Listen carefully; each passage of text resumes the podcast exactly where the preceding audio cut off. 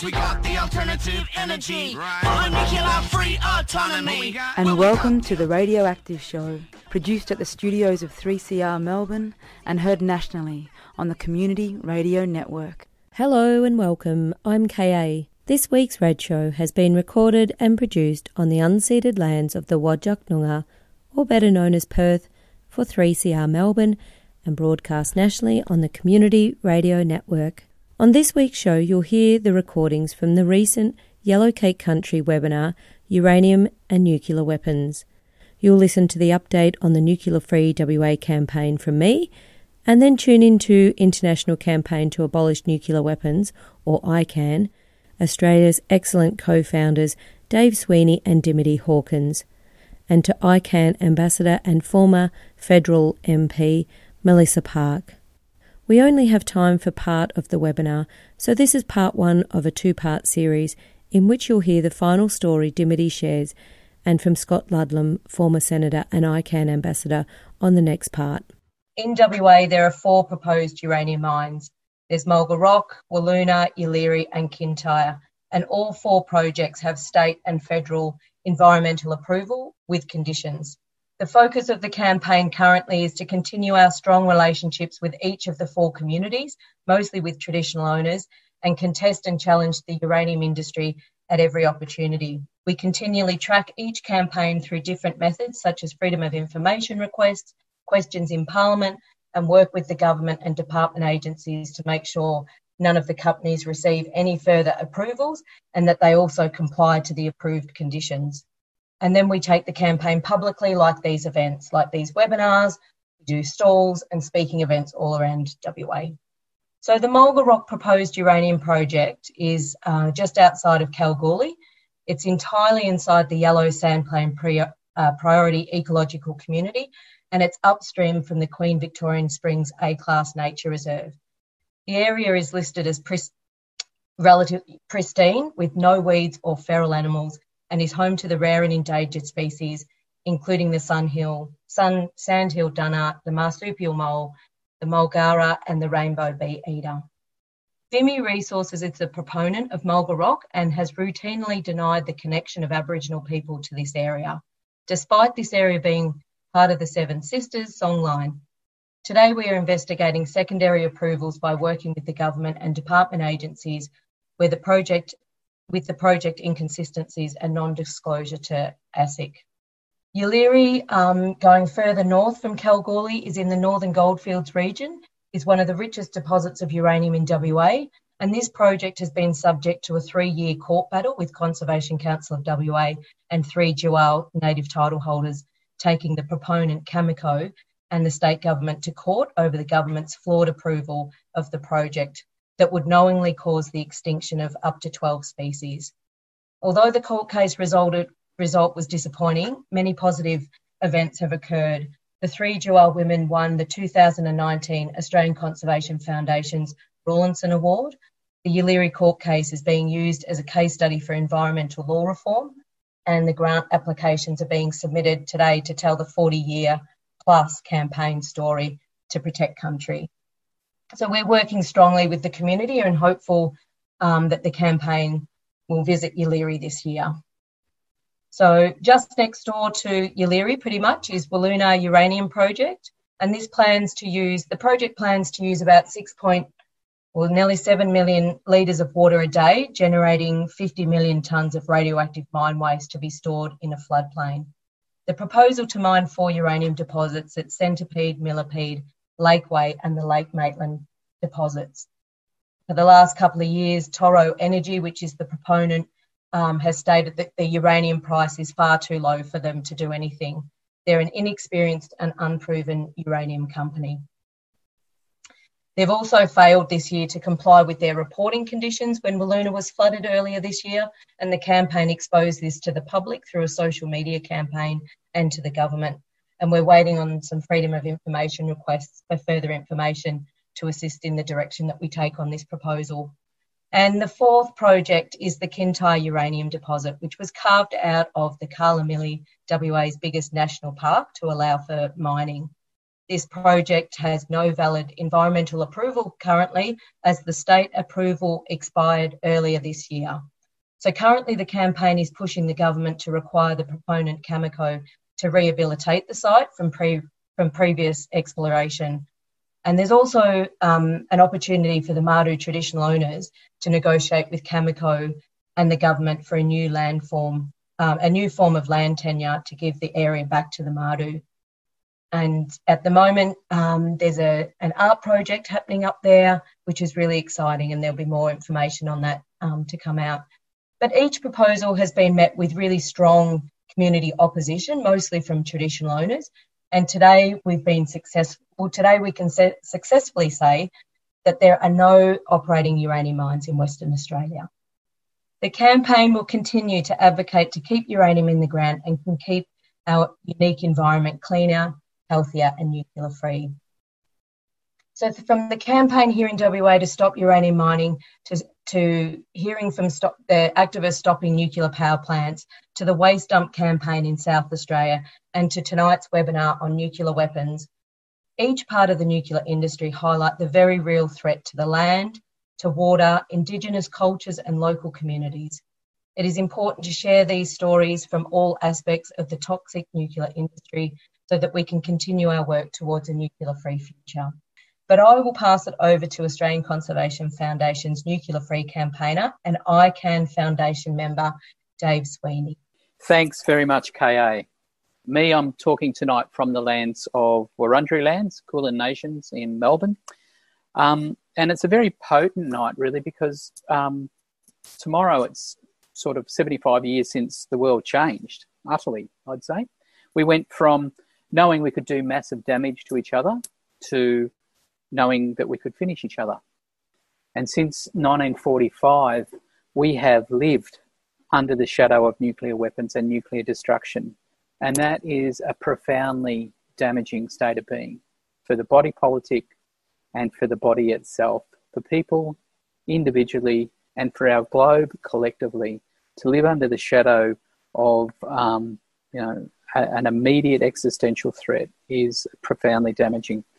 And as we will hear tonight, the, the risks, the costs, the toxic cultural and political impacts, and above all, the existential threat that is posed by nuclear weapons remain very present and very real. So tonight we gather to remember and honour the nuclear victims of the past, but we also gather as a crew to reaffirm our commitment to work to end these worst of all weapons. So we're both respecting the past and protecting the future in order to use this time to amplify not just a valid and important recognition of the past, but an urgent call, a clarion call for action moving forward. So, look, I think most of you will be familiar with the, the adage of think globally, act locally. Well, the first speaker tonight started locally and then has taken her concerns and her expertise globally.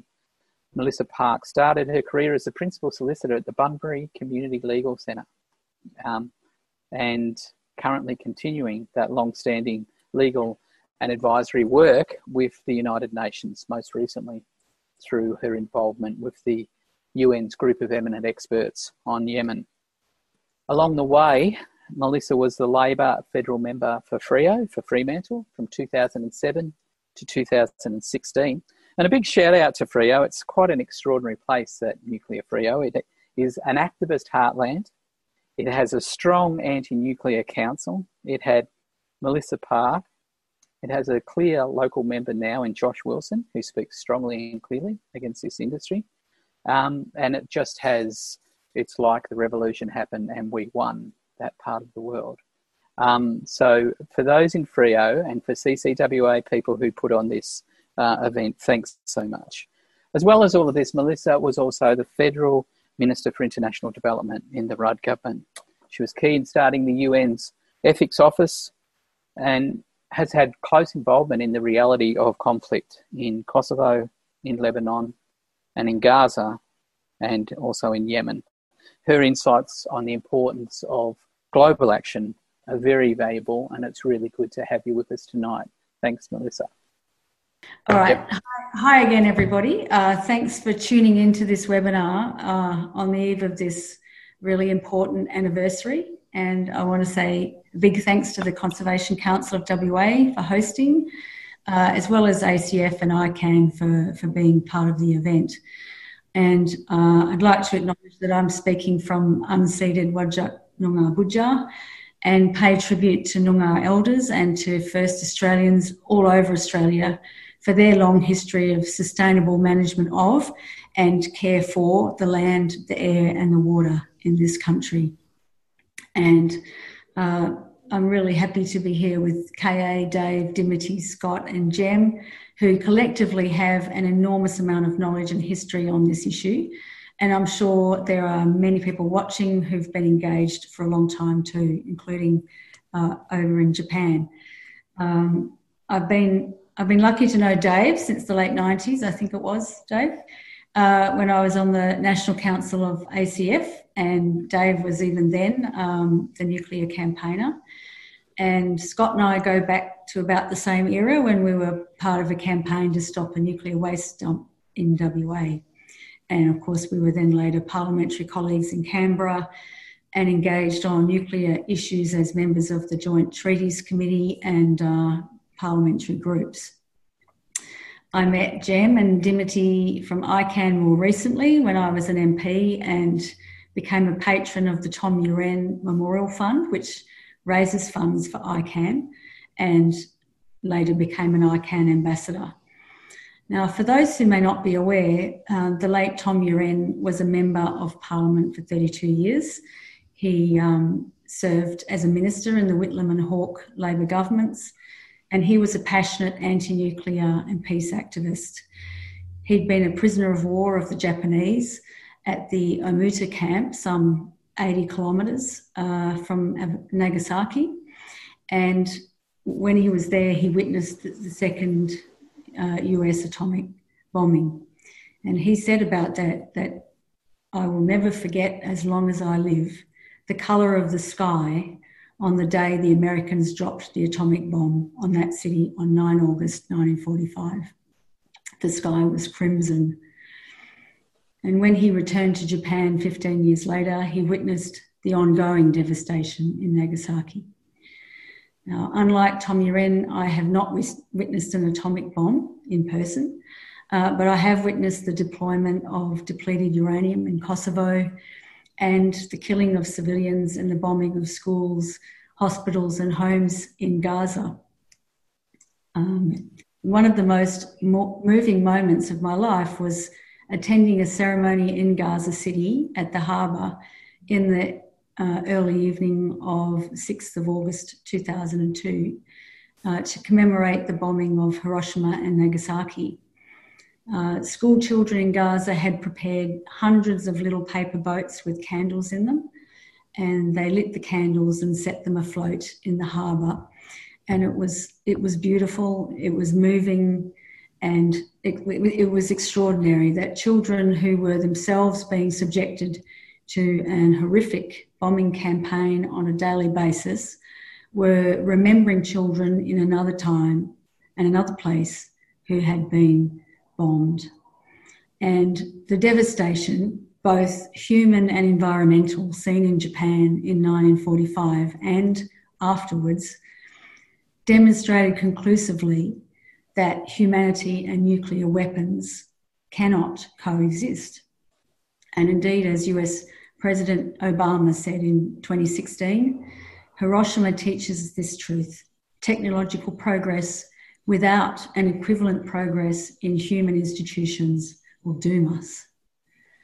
And I'm sure everyone who grew up in the second half of the 20th century will vividly recall the common childhood nightmare of nuclear annihilation. Uh, in 1970, the Treaty on the Non Proliferation of Nuclear Weapons, or NPT, prohibited nuclear weapon states uh, non-nuclear weapon states, I should say, um, from developing nuclear weapons, and at the same time required nuclear weapon states to disarm. But when the Cold War ended, the issue seemed to drop off the public radar, and instead of disarming, nuclear weapon states proceeded to modernise their arsenals away from the glare of community attention, uh, while other countries began to develop their own nuclear programs because, as noted by Australia's former um, UN Ambassador Richard Butler, as long as any state holds nuclear weapons, others will seek to acquire them.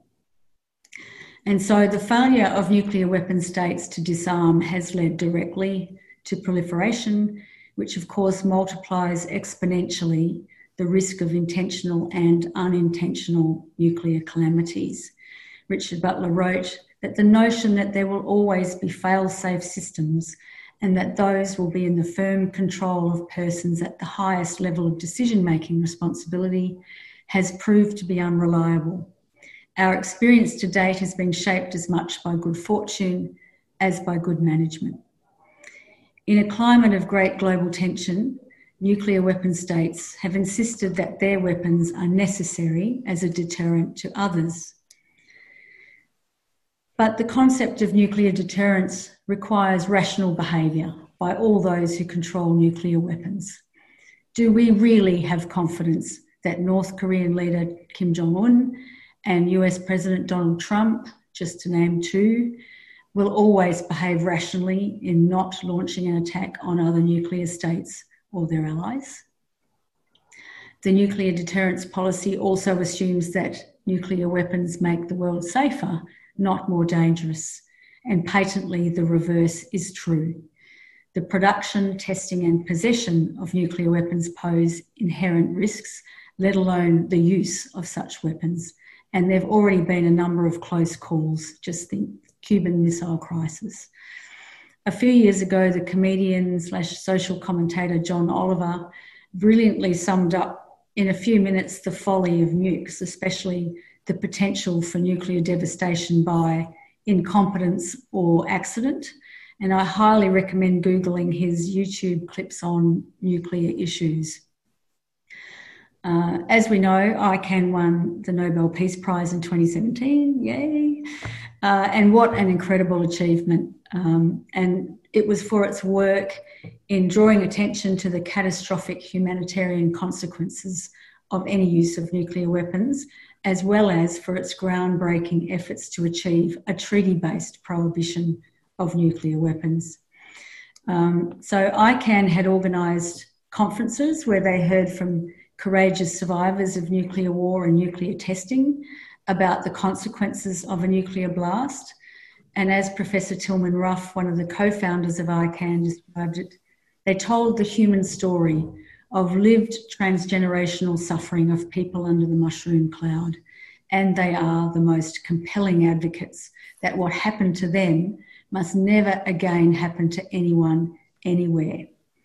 The ICAN conferences heard about how biological weapons, chemical weapons, landmines, cluster munitions had all been banned under international law, while nuclear weapons, the worst weapons of all, remained the only weapons of mass destruction not explicitly prohibited under international law. And so it was decided that the legal gap should be filled. And so that's uh, what began the, the push for a treaty to ban nuclear weapons. And in July 2016, the UN General Assembly adopted that treaty by an overwhelming vote. Uh, it needs 50 ratifications to enter into force, and I think there are now 40, but please correct me if I'm, wrong about that. Um, the preamble to the treaty acknowledges the harm suffered as a result of nuclear weapons, including the disproportionate impact on women and girls and on Indigenous peoples around the world. And here in Australia, for many Indigenous and service personnel victims of British colonial nuclear testing at Maralinga, Emu Field, and the Montebello Islands in the 50s and 60s, the treaty and its acknowledgement of harm suffered was a long time coming. Um, and I, I think we, it's fair to say the treaty has been the biggest leap forward for nuclear disarmament in decades. Unfortunately, the treaty has so far been boycotted by the nuclear weapon states, along with almost all of their allies, including shamefully Australia and Japan, which for decades were together at the forefront of nuclear disarmament initiatives. it is part of Australia's official defence policy to be under the US nuclear umbrella. Uh, but while ever we allow our government to keep nuclear weapons in our defence doctrine and foreign affairs policy, we are legitimising weapons that are designed and intended to cause massive humanitarian harm. And that's why um, eight years ago, on Australia Day 2012, Tom Uren, former Prime Minister Malcolm Fraser, were among 800 Order of Australia recipients, including former Governors General, Foreign Affairs and Defence Ministers, Premiers, Governors, High Court judges, and Chiefs of Armed Forces, who called on the Australian Government to adopt a nuclear weapons free defence posture and work towards a nuclear weapons convention. Well, there is a convention now, and Australia's refusal to ratify that convention is out of step with Australian community opinion. A 2017 opinion poll asked, Do you think nuclear weapons make the world safer? 77% of Australians said no. 73% supported a ban. People of goodwill everywhere recognise that these depraved weapons should have no place in this world. Unfortunately, the present coalition government is opposed to the nuclear ban treaty, but federal Labor has pledged support for it. So we're hopeful a future Labor government will sign and ratify the treaty. But whatever the party in power, we need to keep building on efforts to create a bigger civil society movement, especially among young people, to ensure it is inevitable that Australia signs the treaty, that it enters into force, and that nuclear weapons become uh, history. Because cities are the main targets for nuclear weapons, there are 8,000 cities around the world, including 90 here in Australia, calling for an end to nuclear weapons through the Mayors for Peace campaign. And so we can try to ensure that all of our local governments are part of this campaign. We can get our local schools involved in the campaign too, and we can write letters to local and national newspapers and to our federal MPs, or better still, seek an appointment and ask them face to face to support the treaty and to get others to support the treaty. The existential threat of climate change and the need for urgent action is firmly on most people's radars these days, as is the need to guard against uh, pandemics like coronavirus. But there is another imminent threat, a danger that does not receive the attention it deserves. And we all need to ask ourselves what can we do as citizens, as neighbours, as families, and as communities to raise awareness and to take some action because the nuclear threat is ever present, ever present, and it's growing. So I'll stop there. Um, say back to you, Dave.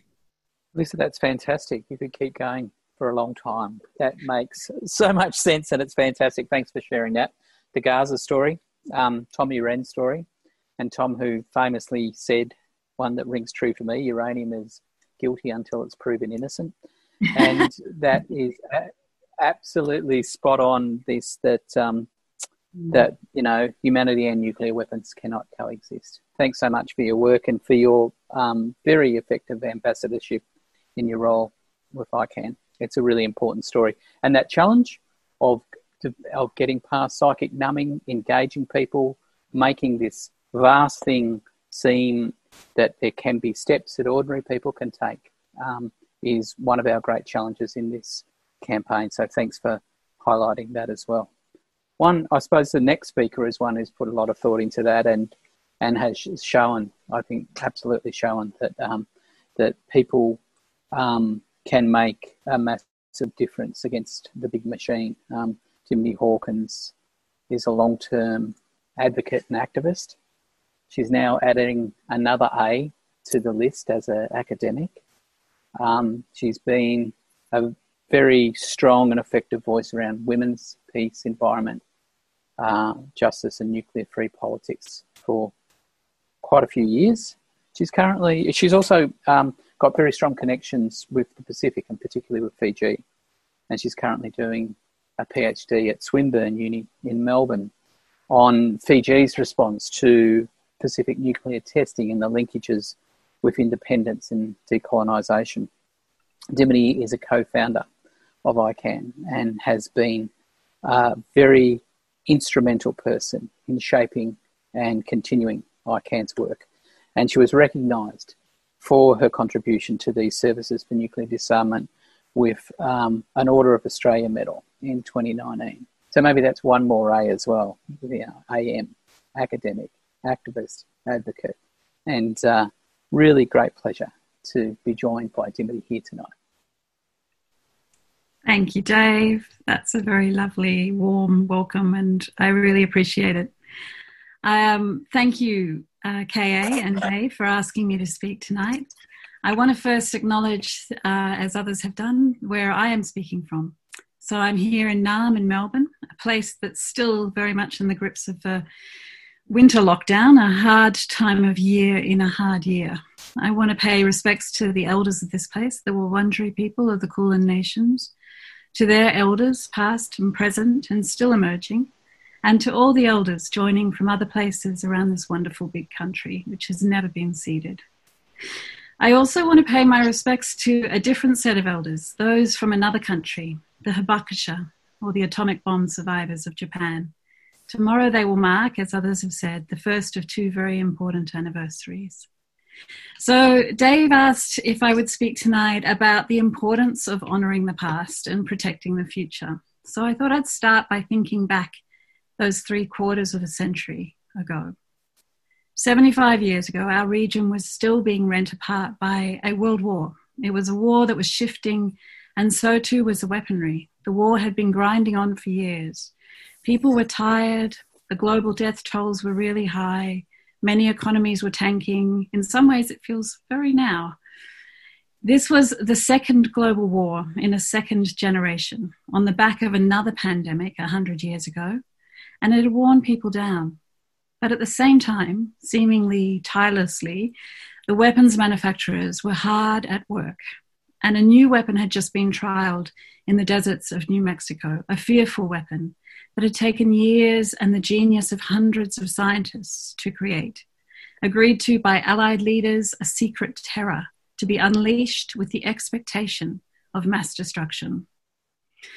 So, on the morning of the 6th of August, as children were arriving in schools and women and men were turning up at work or going about their business, the US Enola Gay appeared in the skies above Hiroshima. Survivors tell devastating stories of what happened that morning and that afternoon and in the days that followed as they desperately sought out their loved ones or watched them die. From the bo- time of the bomb drop to the end of the year, there was an estimated 145,000 people who died. The figures are never really known. It was a device using uranium, and it had a yield equivalent of 15 kilotons of TNT. It flattened the city. It turned people and places at ground zero to mere shadows or ashes and left hundreds of thousands dying, often in excruciatingly slow waves ever outwards. Thanks so much to Dave Sweeney, Melissa Park, and Dimity Hawkins for sharing their stories on the recent uranium and nuclear weapons webinar. This was only part one of a two part series, and you'll hear more next time from Dimity Hawkins and Scott Ludlam. It was a powerful event and the story shared is a great portrait of the effectiveness and brilliance of the ICAN campaign and the treaty to ban nuclear weapons. They remind us all of how ordinary people, when working collectively, creatively, and consistently, have the ability to make a difference, and they are making a difference. To learn more, please go to CCWA Nuclear Free website at www.ccwa.org.au forward slash nuclear free WA and the ICAN website at www.icanw.org.au. The Radioactive Show is on Facebook and past episodes and podcasts are available on the 3CR website. Go to www.3cr.org.au forward slash radioactive. Thanks for listening and tune in next week for more news, views on nuclear peace and energy issues.